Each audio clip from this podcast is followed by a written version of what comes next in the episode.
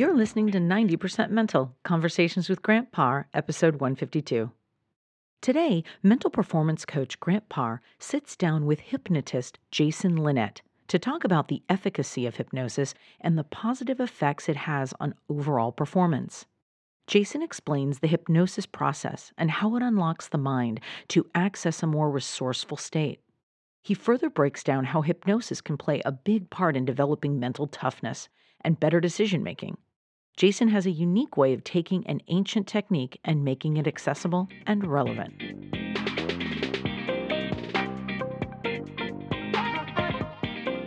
Are you ready to raise your game? 2021 is the year to increase your performance on and off the field. The Athlete's Edge Journal was designed to cultivate self confidence and mental resilience through the power of sports psychology. Whether you are a professional athlete, a former college athlete, or have aspirations of greatness in the future, this journal is for you.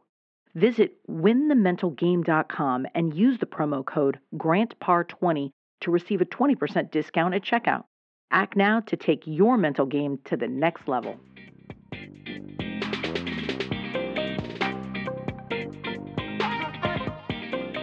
What would more wins, higher productivity, or quicker recovery mean for you? NeuroPeak Pro optimizes human performance by working to promote balance within the autonomic nervous system.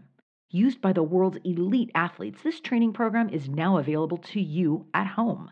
Cutting edge neuroscience and technology allows you to strengthen your brain remotely, anytime, anywhere. Schedule your evaluation and get started with your brain training today. Visit NeuroPeak Pro and receive a 10% discount by using the promo code GRANTPAR.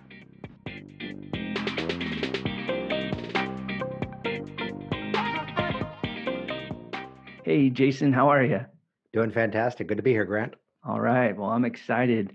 I'm excited for a lot of reasons because I've never had a hypnotist on my show. Um, and as much as I've been exposed to this work, um, I've actually gone through the work. Uh, I've worked with somebody before in the past. Um, I'm just really excited to just kind of understand how you go about um, your practice, um, what motivated you, your story, and all that kind of stuff. So, and you're the first person on the show to talk about um, hypnosis. So, man, I'm I'm excited to have you on the show. Awesome. Looking forward to it. All right. So, before we get into that, um, always want to talk about one of my favorite topics as mental toughness. So, when you think about the two words mental toughness, uh, what does that mean to you? And this might not be the direct route you'd expect me to go, but I go back to a moment that, as of now, is about nine years ago. And talking about mental toughness, talking about athletes, this is a story where I'm laying on my back on a bed. we're on a vacation. We're off to visit uh, some friends. They're getting married out in Canada. And we almost didn't make this trip because my daughter at the time of the story is three months old. And I had gone up to the hotel room to change her, give her a bottle. I'm about to meet up with everybody. And it turns into this moment where just unexpectedly, I'm holding her, burping the baby, and she just falls asleep. And that sort of half mouth open baby face is looking up at me, and she is just out. Mm. And in that moment, time completely stood still. My phone was out of reach. They knew I was going to be a little while up there, so there was no immediate hurry.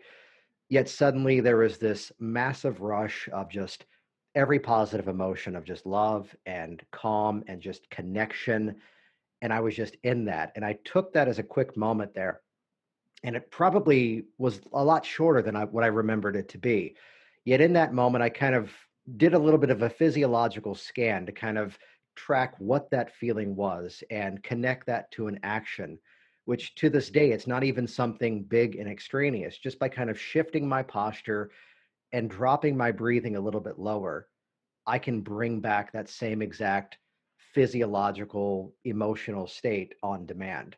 Hmm. So I bring this up as we kick off talking about mental toughness because here's the place where there may be conflict. Here's the moment where there may be some sort of challenge inside of what we do. And consistently, like just like a tool, like a button that I can push like a machine, that little bit of that physiological adjustment to just adjust the shoulders, drop the core of my breathing down lower, and suddenly I'm in that state. So, this ability to what we call anchor, the ability that on demand, We can call about a specific sensation, which, you know, over the years, here's that feeling for excitement. Here's that feeling for compassion. Here's that feeling of all, all of our emotional intelligence range. And I look at the idea of mental toughness, of not just the mindset of, I can handle whatever comes my way, but also that I can easily access any of these necessary emotions, whether it be excitement, whether it be compassion, whether it be just simply being present and listening to somebody. So that's what I see as being that need because it always depends on what our what our current situation is, what's coming our way, and I see it more as that emotional flexibility more than anything else. Yeah, totally. I call it, and I love that you you're bringing up breath. You know, getting into your breath, being present. I call it bending. Mm-hmm. You know, a lot of times when we break, we lose our mental toughness or the ability to be mentally tough. And so the more that we can breathe and bend, then we can access those tools that you're talking about. And I, I, I trust me, like when you said this, I'm like, I'm so happy that he said this. But the button, because when I'm working with my clients and my athletes, I always ask them, well, don't you wish you could just have a button and push like when you're out of focus, get back into focus, or when you're out of, you know, when you're not confident, how do you get back to your most confident self? Can you wish you had a button? And they're like, yeah. And I'm like, well, you, you can actually create one. Yeah. You can create that that mental button, that emotional button. And also, we're going to talk a little bit about creating that button and anchoring. So we're going to save that for the middle of the, the podcast. But I, I love that you touched on that. So let's get into what you do as a hypnotist. What what motivated you to to go down this path? Oh, you know, the standard route, right? That's what everyone does. I was at college and it was the welcome week and someone come came to my university where they do all these big events for all the students and here was a person who was doing one of those comedy stage hypnosis shows, like a lot of people I'm sure out there have seen. And as I'm watching it, just something about that just grabbed my attention and just went, oh, that's cool. And began to look out to find like reading materials. How do I learn how to do that? And I did make a rather fortunate mistake, which was that most of the materials I was finding were not about the entertainment side, they were more the hypnotherapy side. And it was the split reality of this is not what I wanted but this is fascinating. Keep reading. And it's probably because of that. The early days of my work as a hypnotist were for doing programs for schools, doing programs for corporate groups. And it was always from the mindset of what was their problem? What was the challenge that they were facing? And then how can we use this as a presentation now to illustrate that and create resolutions, which you know we drop the word hypnosis and people start to have some misconceptions and expectations I describe it a little bit differently than others, which we can just simply go after the one word that people might attach to it trance. And the word right. trance may bring about this magical expectation, but let's really simplify this for everybody. Trance can be defined as that moment where the internal reality, the internal perceptions, carry more meaning than the external reality. So the story that is going on inside of us kind of domineers the story that's going on externally. So let's say for your athletes, here's the person who's the most qualified one out there. They're really skilled at what they do. I I worked with a power lifter years ago that in his own home gym could lift a substantial amount of weight. In competition, it was kind of the reverse of most people. Most people can from the rush of adrenaline can do a little bit more. Right. He would reverse back and couldn't lift the same amount of weight. He had every skill to do the thing. Yet what was happening? The story inside of his mind would had to be simply interrupted and then rewritten over. Yeah. So there's an old catchphrase in this world of we're not necessarily changing the client, we're really dehypnotizing the ideas that they're holding on to and trading out one non-resourceful trance state for another. And you know, in that process of learning that, I began to do these programs for schools, for corporate groups, for athletic groups as well. And that's what kind of morphed into working with clients one to one. And then over the years, as I continued to grow out my business, the revelation was the same words and patterns I was using to help my clients turned out to be the same patterns that we use in business towards ethical influence and positive persuasion, moving people towards a common shared outcome. So, to look at all that we do, we're always influencing, we're always persuading. We might as well do it effectively. Absolutely. And, you know, it, it's really interesting because I've, you know, I've had multiple conversations about hypnosis and especially when you're talking to people typically on that front end when you bring up the word, they're like, "What? You know, you want you want to do what? You know?" And I ask I ask people, I'm like, "Have you ever been hypnotized before?" And like majority of the people say, "No, no way, I would Mhm. never." And I'm like, "Actually, you, you're hypnotized every single day." Yeah. Like one one being, which is very obvious, that cell phone. You're hypnotized. I mean, you you are sucked in by that that device. And music, trance. You talk about trance, like Right. all universe. Getting getting swept up into something is the best way to look at that. yeah, You could be driving in your car, you're thinking of everything other than driving your car, you still end up where you would like to go. You're watching a movie, you know it's fiction, and yet we still get swept up in the story. But reverse these examples and bring it back to a personal challenge. You're standing over the golf ball, and you know all you have to do is just swing it, and you can get it onto the green. If you get it hole in one from that position, fantastic. But at least if you get it closer, you can get it on the next shot. Yet if you're there, rather than thinking about the mechanics, now you're in your head playing the game trying to catch up from the one that went in the water three holes ago, right. trying to catch up from the one that ended up in the woods. You're in your head thinking about the other people who were playing that day. Again, there's that disconnect. So it's really for these people that it's new to, the phrase is really that congratulations, you're already doing this. Let me just show you how to do it better. you know, it's funny when you bring up, uh, you know, when you're competing in any sport or you're competing in anything and you have a mistake and you haven't let go of it and you keep on trying to perform whatever you're performing and you still haven't let go of that. I call that creating an emotional bag of shit. Yeah. And that emotional bag of shit gets bigger and bigger and shittier and stinkier and smellier if you don't let go of it. Uh, uh, hopefully you can get the lesson from it so you can let go of it but if you can't let go of it man it just it affects your breathing your body language you know your thoughts your emotions and it just makes you tense I shared a quote of a friend of mine before we jumped on here that uh, Marie Mongan, who was the founder of the hypnobirthing program, uh, she uh, used to say that some of the happiest people you'd ever meet are completely out of their minds. I love and I love that as a mindset because instead of overthinking it and dwelling on the issue, instead we're in the moment, you know, open to if I was back to the story with my daughter when she fell asleep on me that time, if I was in my head going, yeah, but these friends are getting in from the airport, we should probably go meet them in the lobby. And instead, I just chose that moment to disconnect from everything external, be there with her. And now here is that like a piece of vo- emotional vocabulary I can call upon anytime, anywhere. exactly i love that i love that now i know you work with various types of performers um, what's a typical situation that you have to deal with as far as a performer coming to you and saying like hey i have this thing that is affecting my performance um, what are, what's that is there a theme that you usually deal with and then like how do you go about kind of taking care of that Yeah, and I think there's a quick story to best set this up that if I'm ever working with an athlete, uh, my story begins with before we begin, there's a quick story I feel the need to tell you that when I was five years old, my parents put me on a soccer team. Mm, And I was so bad at soccer, my only goal was to kick the ball. forget getting a goal, forget even what I later on learned what learned what an assist was. If I kick the ball once, I was excited. So I was so bad at soccer. By the time I was six years old, I was taking piano lessons, which is helpful to realize that for someone, Grant, to be in front of you, for someone to even be in front of me, they're already, to some respect, world classes at what they do. That the person who suddenly buys the set of golf clubs and suddenly realizes, oh, I need to learn how to do this. If they're calling me on the first round of that, I'm probably not the person they should be reaching out to. Meanwhile, the same, that if the person's reaching out, and this is true, sadly, or to my respect, I'd say proud of this fact, they go, Well, how often do you play? And I'm having to respond, Well, my kids are right now seven and nine years old. And if we're playing putt putt, I'm the one encouraging that we don't play for score and keep uh, track of it because they're they're beating me.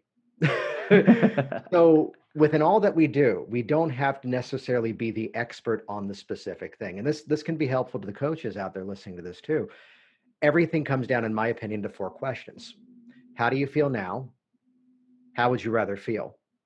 What are those things you're doing now? What are those things you'd rather be doing?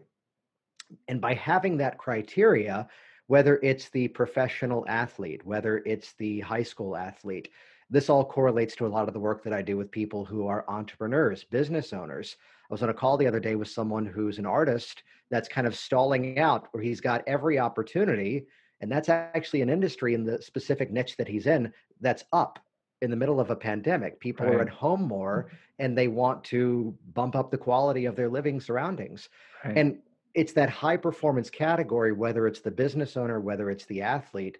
I go back to those four core questions that the mindset really ought to be not let's shine the spotlight metaphorically on their problem and go, what the heck is wrong with you? It's instead back to that soccer story. You would not be in front of me if you were not already world class at what you do.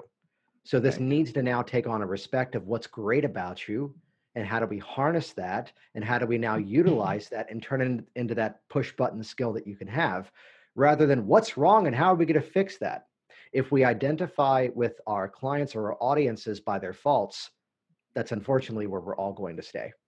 Totally. You know, it's I love those four questions, um, and I don't want to get off off off track on on this because it's more or less just sometimes when you just ask a few questions, the right questions, it just it it, it makes eh, boom. You you get down to the core of it, the kernel yeah. of it, right? Well, I mean, the best illustration is that in another part of what I do, I teach hypnosis certification courses actually for one of the major organizations now. I help co train the program that turns other people into instructors that train the trainer.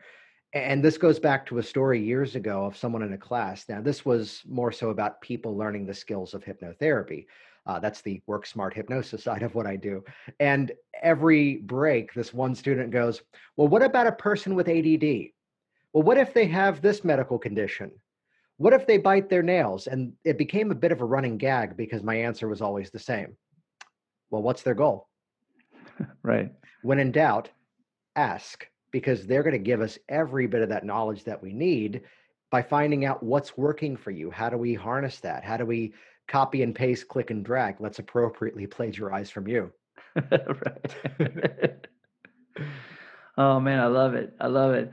Now, obviously, you know, we're going to talk a little bit more about the, uh, you know, the benefits um, of hypnosis, but um, has there been a bad experience? I mean, because I know what we, you know when you're putting somebody through hypnosis, and there's all different kinds of, of hypnosis, mm-hmm.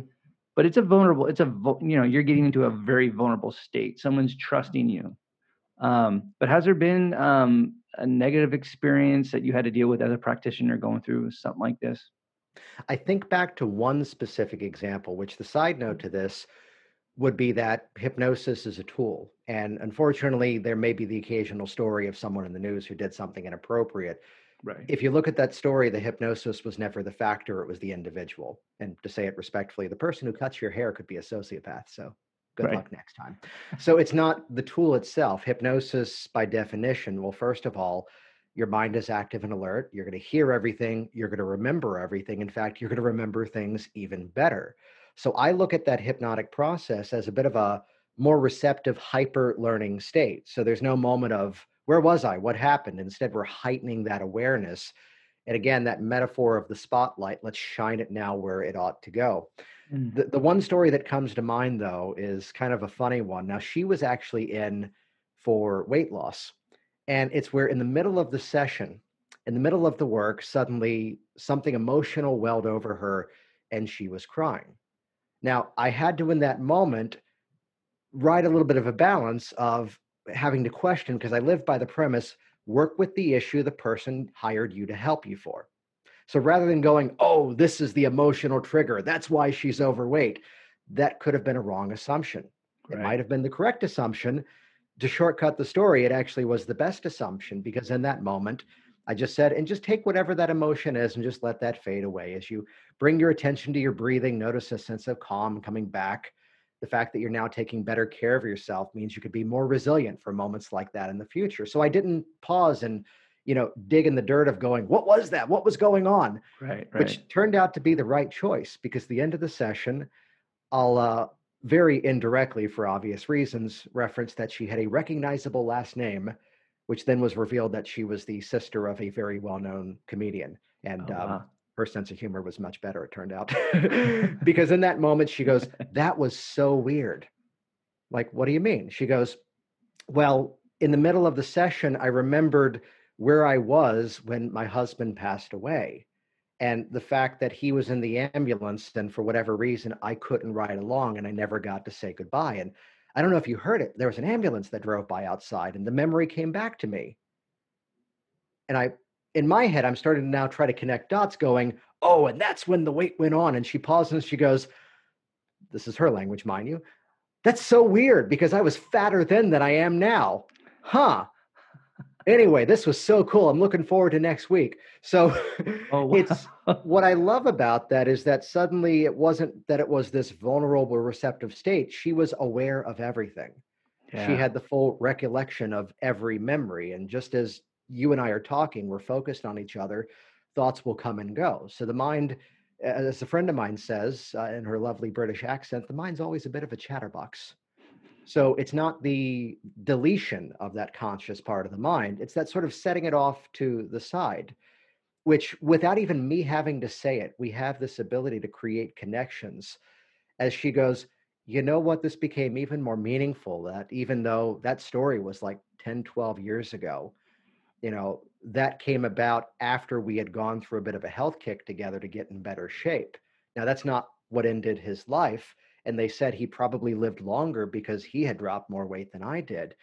And as I think back, she goes, "Now I've got a better reason to take better care of myself." Wow. So it's it's from that what could have been perceived as a deeply troubling situation suddenly became every bit of strength. I, I tend to say that everything is an asset. You know, the most empowering word in our language could be the word because. Well, because of that memory, I'm going to take better care of myself now when anyone else could have gone, well, because of that memory, oh, this is not the right time for me to deal with it. Mm. So it's about that perception. It's about that result we can take from that experience. Yeah. I love words. There's there's certain words that are just um it, we all have different meanings to it, but but words like because and be like I, I love be just yeah. be be be whatever and just be it you know um and we that's a whole different episode. We can talk about language. Um, and those are great stories, man. Those are like what I'm getting is obviously hypnosis. There's so many things that that can happen in that state, but it's creating a lot of mental and emotional space, so you have a better lens on either dealing with what you need to deal with, or maybe connecting some dots that happened years ago that that will give you clarity. And I tend to say too that the process, you know, we can look at it as, and this is a lot of what I talk about these days, that we can look at it as a formal process. But there's also something happens as we step into a mindset of simply being hypnotic. I, I go to, I think Minority Report was the first movie where we saw the sort of three dimensional graphics around somebody and they're reaching up and they're moving things around in time and space which we've now seen in like every Avengers movie. Uh, if you remember in Avatar, there was the big uh, table with the whole island projected oh, yeah. up with 3D renderings. And the, the scenes in the Avengers movie, specifically around Iron Man, of crafting the suit, throwing it over to the machine into the computer, and then Jarvis builds it. And I look at that as the example of the phrase becomes if only we could actually do that. And, and the truth is we can yeah. that in our minds everything is this holographic memory everything is this emotional intelligence ability and rather than present this premise to ourselves that i can't well instead well what if i take that feeling that I, I had a lawyer i worked with years ago which is very clearly your audience. I had a lawyer that i worked with years ago that suddenly was losing confidence in his closing arguments. Rock star lawyer was doing great but then suddenly something slipped and again, the classic approach would be where did this all go wrong? What's the problem? And instead, we focused more like an athlete on a peak performance mindset. And it came back to we've all seen these YouTube videos. They were not of him, uh, yet you know the story. There's two seconds left on the clock in the basketball game.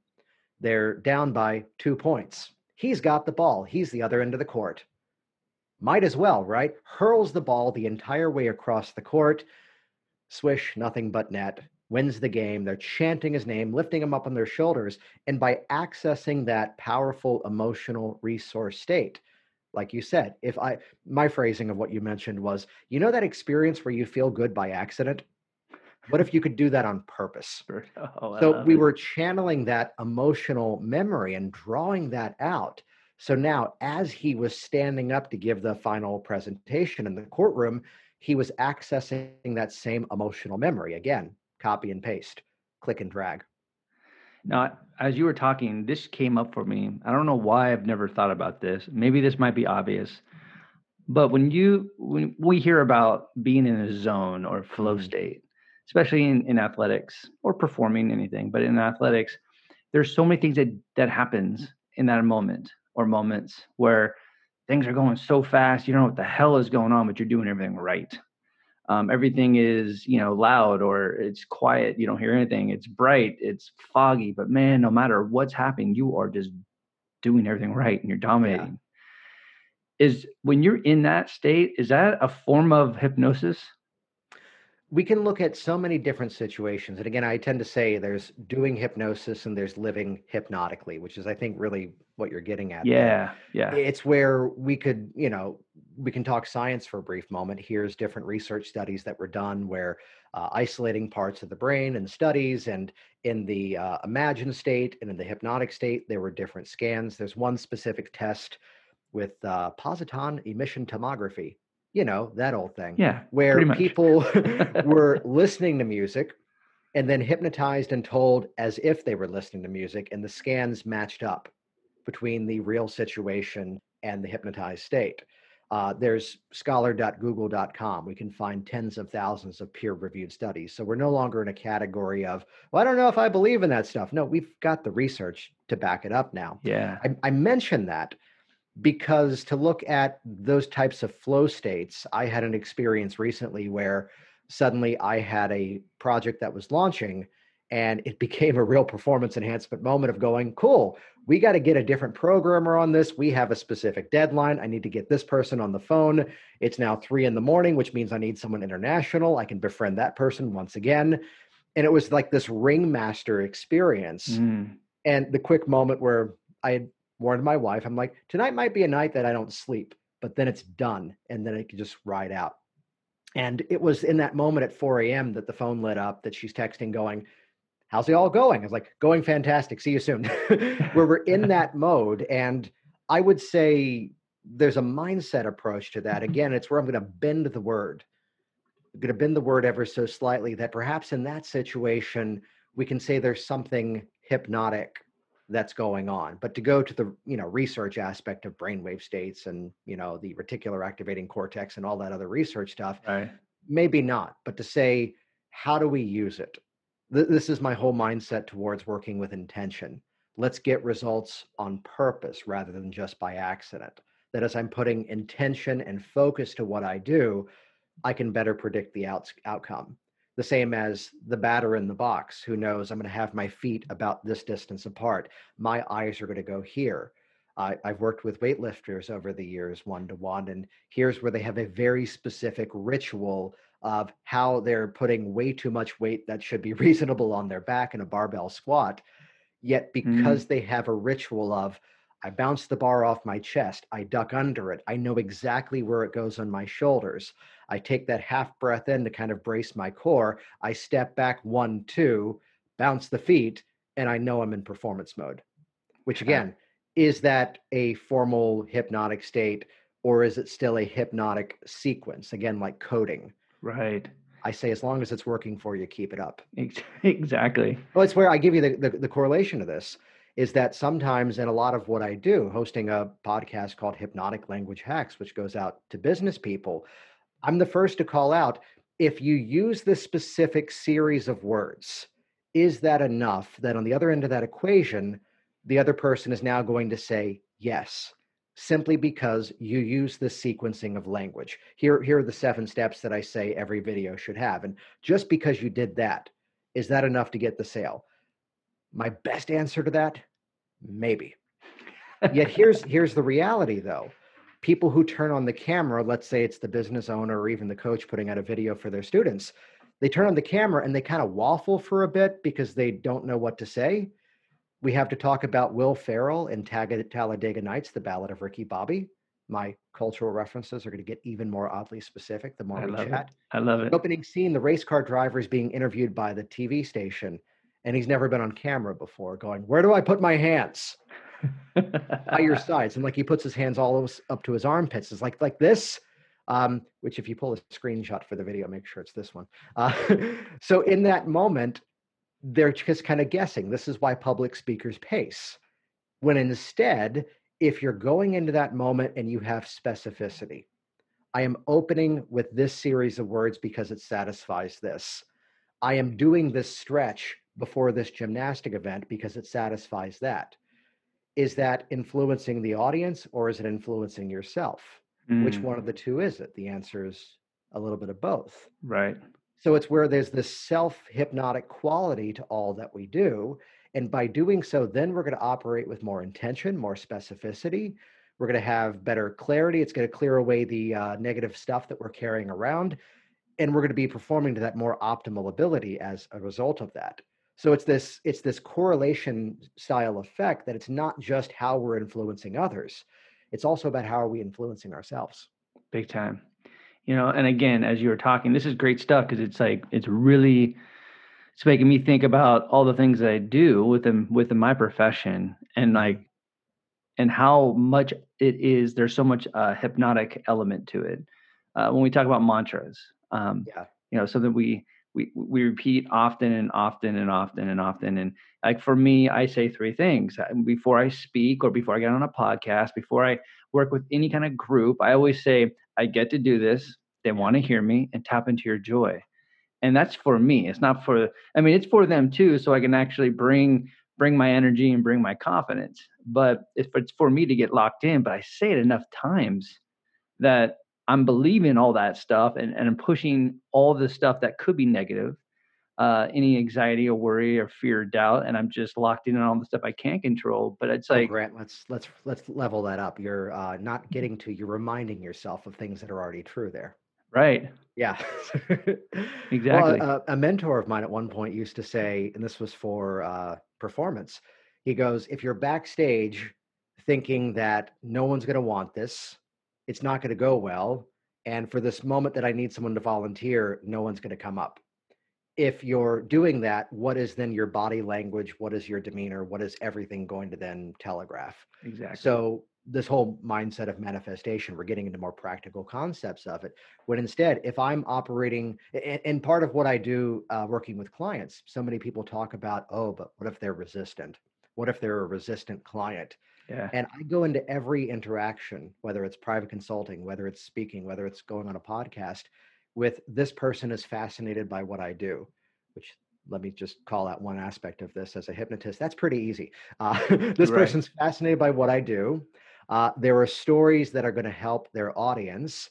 And there's people out there that this might be that one specific message they needed to hear to create their own break- breakthrough and move forward in something Mm, which by by having that as part of my internal dialogue it's no longer oh yeah this is an opportunity to come on and talk about what i do. No it's instead an ethical responsibility to tell the stories.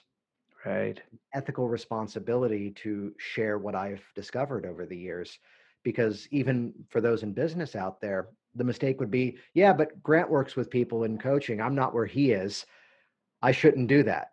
Well your specific story may be the thing that's going to align with your specific audience. When grant you have your specific story and that's what's bringing people to you and subscribing to this program. Right. So as we shift it back to that internal ethical must, that's where we now find ourselves naturally in that place of congruence, confidence, and clarity. totally. You're preaching the gospel there man. I love it. I love it well So take that more- last five minutes and crop it and just listen to that in the morning, okay? i know right exactly i'm locked in now Well, before we, we sign off, there, there are just a few questions that I wanted to throw out to you.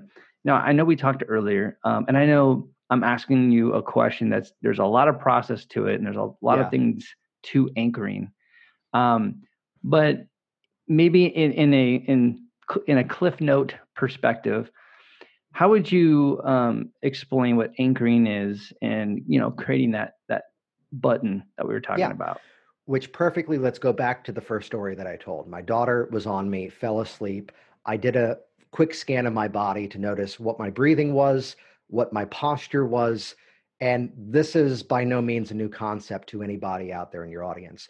You hear a song on the radio, Right. and it reminds you of things you were going through when you first heard that song. You walk into a room and you smell something specific, and suddenly memories of foods or cleaning products or whatever it might be quickly come back to the mind.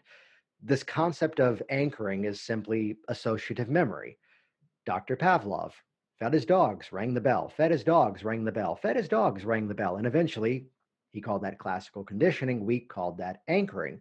So it's the ability, here's the slightly technical wording, to connect one sensory state of mind to another sensory state of mind. When I do this, this is what happens. right. It simply becomes the formula, which we can start to do this organically immediately, which is let's begin. I always tend to say start with the solution, start with the end in mind. And this is why I told the story about being a relatively crappy soccer player at five years old. Teenage years baseball showed up. I was halfway decent at that, uh, just to give myself some defense here. But it was where when I caught myself in a productive mode, I, I do a lot of video for my business. And oh, your videos look so smooth. Yeah, you only see the last take. Uh, Right. I've but been it's there. uh, that hit that hit home. Uh, but it's in that moment as soon as I do it, and this is something I actually do. When I have completed the thing successfully that I wanted to do, mine is a very specific clap of my hands. To which now camera turns on, and I have conditioned that as a response. Camera turns on, there's the clap. I'm in that presenting to the camera lens mode. So anyone out there in your audience can start to do this immediately. Start by again, plagiarize from yourself, copy and paste. This is all about modeling that excellent ability that you clearly have. Otherwise, you wouldn't be listening to something of this nature. So recognize when you are being effective. When you are being effective, do anything sensory verifiable. The key to this is let it be specific. Mine isn't just any clap of the hands. I know the exact posture and gesture of it. The story of it wasn't that I just slowed my breathing.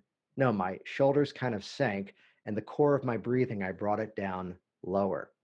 So that ability to bring specificity, think of it again, like you said, like a button.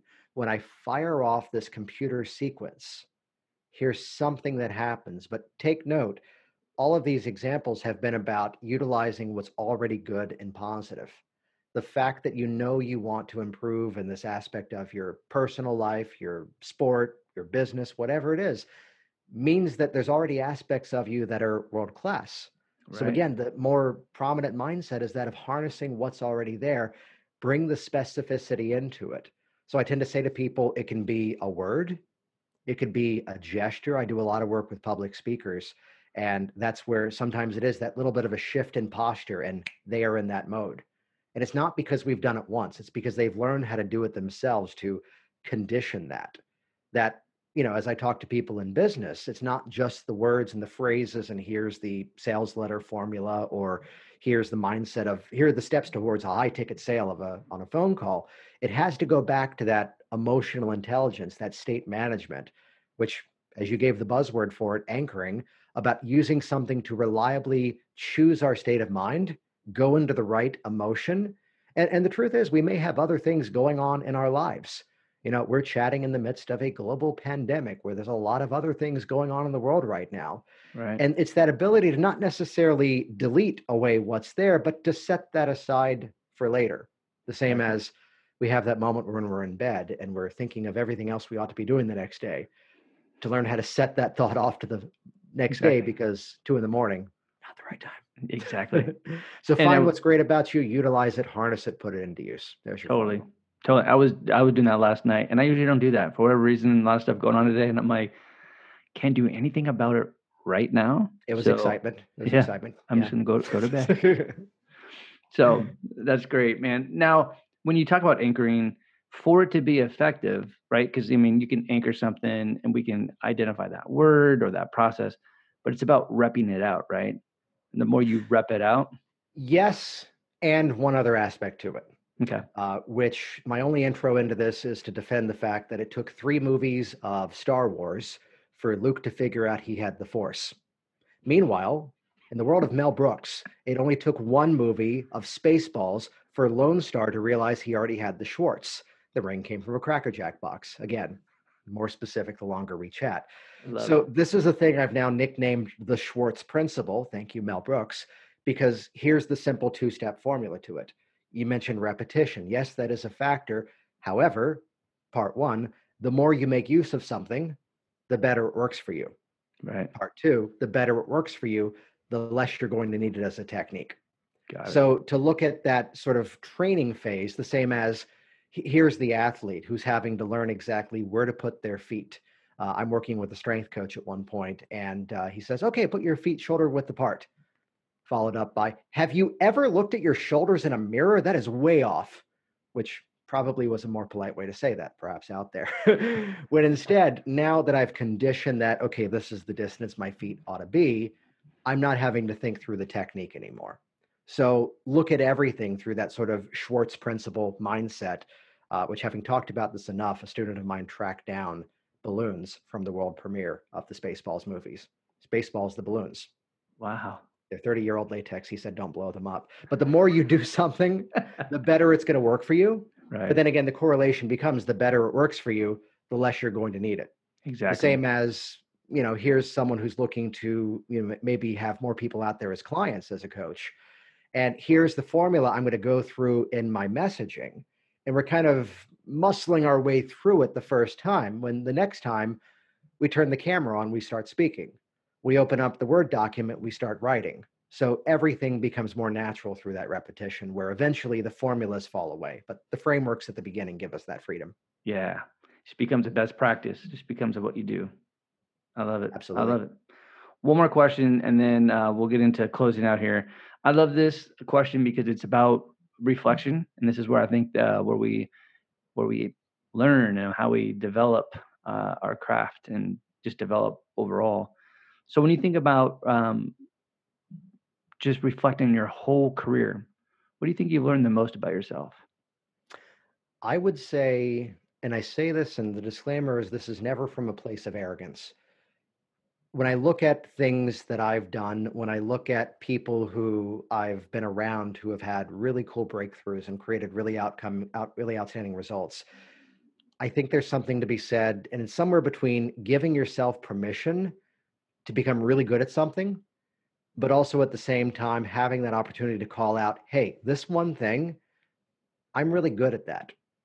So we're we're a culture that oftentimes that's kind of put down, which not to let it get to a place of arrogance or you know, sort of boastful pride. That's where it gets dangerous. hmm I, I said one time in a keynote at a conference that you should listen to your te- listen to your feedback, listen to your criticisms, but also at the same time take some time to go back and reread your testimonials. That I tend to see that it's that ownership of going, I'm really good at that and, and to call that out, but at the same time, being open to suggestion, being open to the flexibility of it, that what that skill is can begin to morph over time and refine and get better. You might know this reference better than I do. It was a basketball player who they were asking about the fact that he'd been a pro for like 10 or 15 years. And his response was, he goes, Well, here's what's interesting. I'm not as fast as I used to be. I'm not as strong as I used to be. And based on my current skill, I would not get drafted today. However, I'm playing with much greater specificity, even though I'm a little slower out there. And I Yeah. love that as a premise that we can get better at something. Yet I meet too many people who shy away from that appropriate reaching back and patting themselves on the back to go, hey, because I'm good at this. Exactly. And to take ownership of that and to recognize that's all right. You're allowed to do that. Exactly. And there's a lot of wisdom in that, right? I mean, that's probably what what made this person, this athlete good, even when he's slowing down, the body, the gravity, you know, is settling in. Mhm. But it's him because he reflected from year to year and got the wisdom from his learnings. Well, It's kind of running that 80 20 thing over and over that we're getting the biggest results from sometimes the smallest of things. And as we continue to grow at something, it's now getting away from, you know, all these extra things around it. Uh, I had a weightlifter one time who goes, I was so caught up in the right dosage of all these different supplements and things that were, you know, legal and appropriate. But finally, I realized that I just needed to focus back on my form and the consistency. That was going to give me a better result over time rather than it was the eight milligrams of creatine rather than five or whatever the numbers were. There's some power to just keeping it simple, right? oh, yeah. Well, how can how can my listeners um, learn more about your your business, your podcast, your books, everything, and follow you on social media? Yeah, easiest thing to do is to start over at my website. It's jasonlinett.com, which don't worry too much about the spelling. I own all of the wrong misspellings. They all point at the right place. Easiest thing to access right away, though, would be the podcast that I do, Hypnotic Language Hacks, that goes out every Wednesday. And while the majority of that is about languaging in terms of business, I know a lot of your audience may be coaches themselves or people who are looking to help more people we're always influencing, we're always persuading. We might as well do it effectively. So, the Hypnotic Language Hacks podcast, everywhere you can find podcast, we go out on video as well. And then to look at, uh, go over to Amazon, Work Smart Business is the book I put out in uh, January of 2019. So those would be the best places to track me down. And over at jasonlinett.com for those who want even more on the business writing and business strategy you can find there's a free webinar that introduces my program, Business Influence Systems, to you over there too. Awesome. Grant, this has been awesome. Thanks for having me on here. Man, this has been great. This is uh, thank you for your energy and your thoughts and your expertise. Um, I know I learned a lot. I revisited some things, but I also learned a lot. So this was great, man. I really appreciate it. Absolutely.